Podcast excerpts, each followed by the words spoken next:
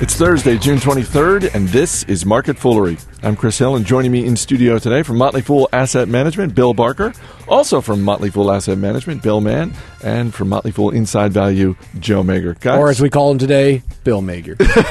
good to see you guys. Howdy. Thanks, Chris. We have got the latest from the Fed chief and the Winklevoss twins, but we will begin with energy and specifically oil. The price of oil fell today after the International Energy Agency said it will release 60 million barrels of oil into the world markets in the next month to make up for lost production in Libya. Joe Magyar, I will pick on you first. Uh, shares of ExxonMobil, BP, Chevron, all down today. What do you make of this? Well, that's pretty normal. I mean, they certainly flow with oil prices, and oil is off uh, predictably when you got a lot of supply coming online. I'm not wild about this solution, and it's certainly a short term patch. It would have been nice if the federal government is very concerned about oil production if we hadn't totally logjam production in the Gulf of Mexico. Uh, thank you. Thank you. Round of Well applause, played. Bill Mann. Something Well that would played. actually produce That'll more, show 'em. more oil for us over a long time horizon instead of just tapping some that we've got hidden away. so I was downtown DC today, and there's a place. There's a there's a gas station that apparently hates selling gas, and their gas is still five dollars and twenty nine cents a gallon.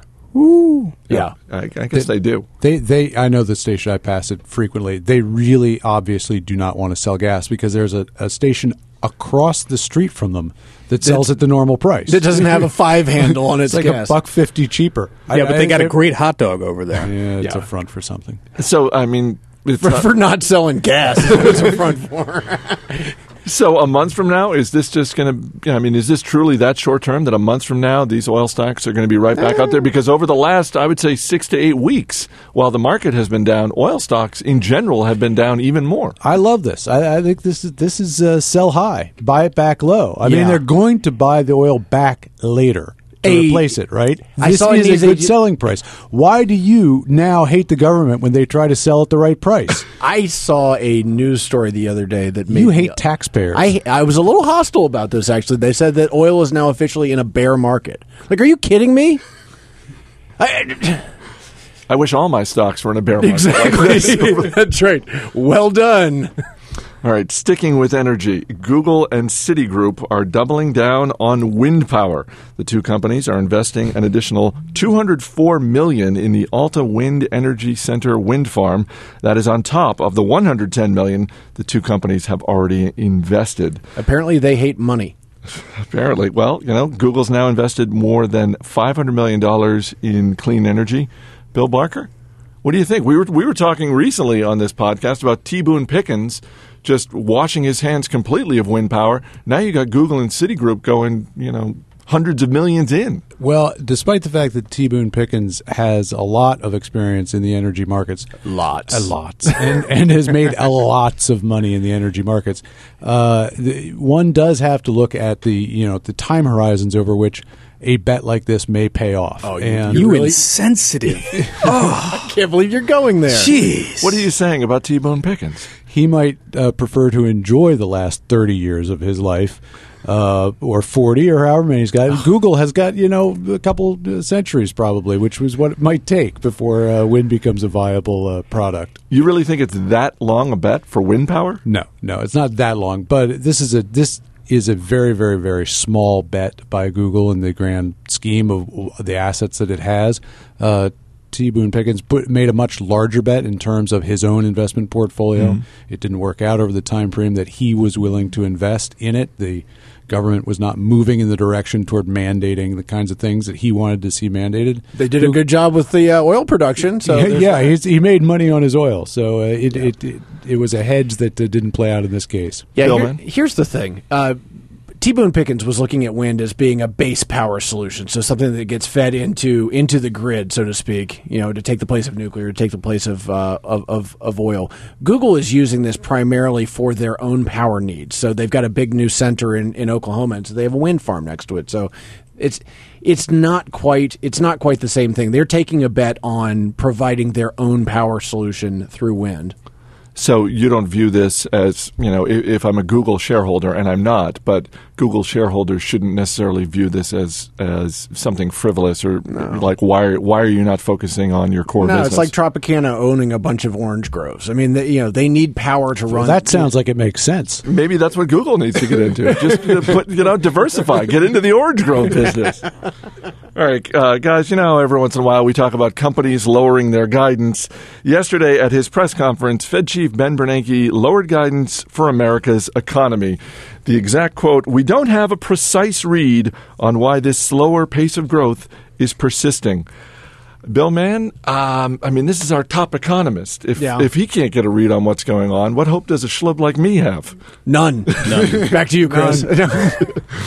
I, I mean, I think he's state he is stating the obvious that uh, you know that there there there are a huge number of of very big what what you'd call tail risks out there in terms of you know in jobs are not being produced in the level that you would think given the given the level of stimulus that we've put into the economy. And in you know in some ways it, it's it's really his job to to tell us where things actually stand so One of the other things that came out in the press conference was the whole notion of QE3 and the possibility of that. And uh, basically, Bernanke stamped down that talk and said the, the risk of inflation is too great. Are- Yeah, well, you get three strikes in baseball. Why wouldn't you get three strikes in massive stimulus packages? Bill Barker, do you think we're going to see in the next six months uh, uh, uh, some version of QE3?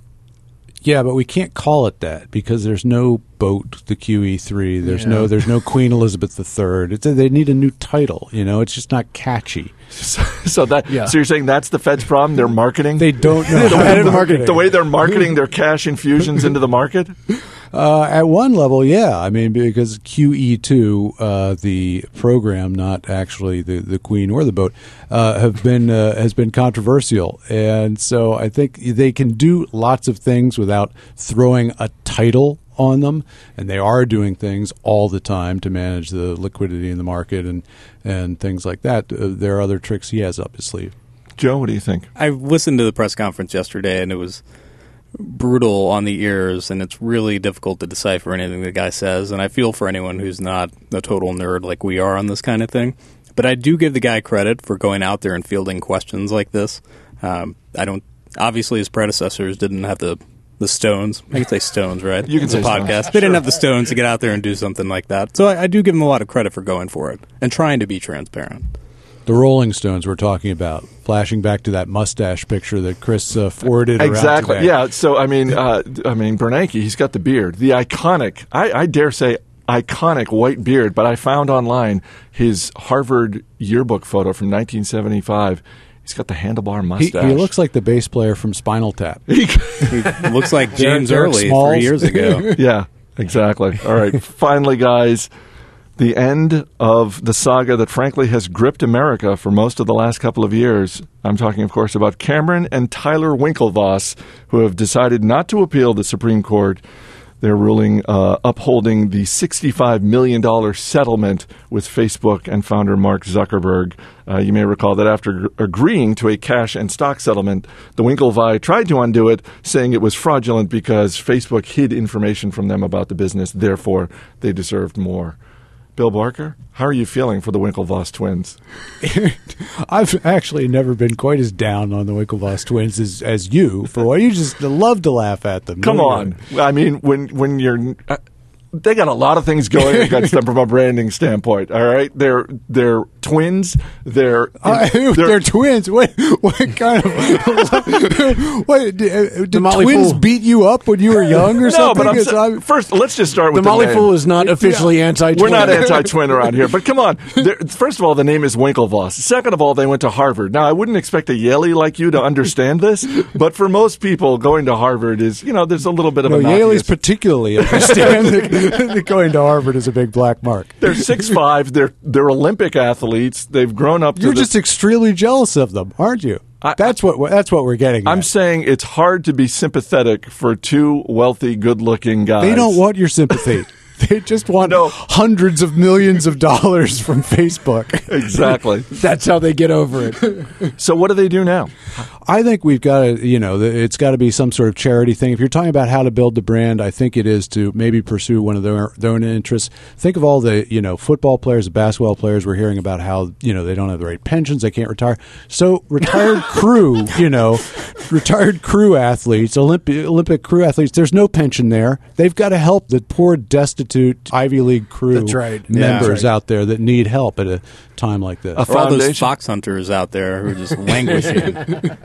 Bill, Mann, if the Yeah, if the Winklevoss twin, speedboat drivers, then if the Winklevi come to you for advice on what they should do with their next act in life, what do you, what's your advice?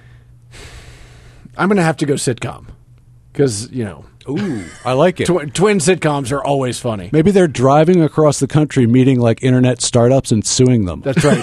every every episode. Adventures ensue. Joe Magyar, advice for the Winklevi? I was going to say reality show, but also add Olsen twins. Wait, match up the Olsen twins and the Winklevoss twins On a reality show, that would be huge. Who's not watching huge. that? You know what they could do?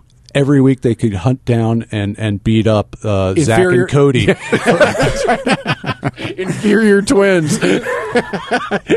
okay. That's like a charity. I mean, I'm watching that show. I, you know what? If that were pay per view, I would watch that show. All right, Joe Magyar, Bill Mann, Bill Barker, guys, thanks for being here. Cheers. As always, people on the program may have interest in the stocks they talk about, and the Motley Fool may have formal recommendations for or against, so don't buy or sell stocks based solely on what you hear. That's it for this edition of Market Foolery. Our producer is Matt Greer. I'm Chris Hill. Thanks for listening. We'll see you next time.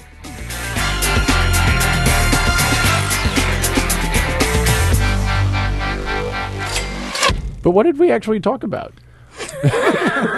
Hey, I love twins. I'm a huge fan of twins.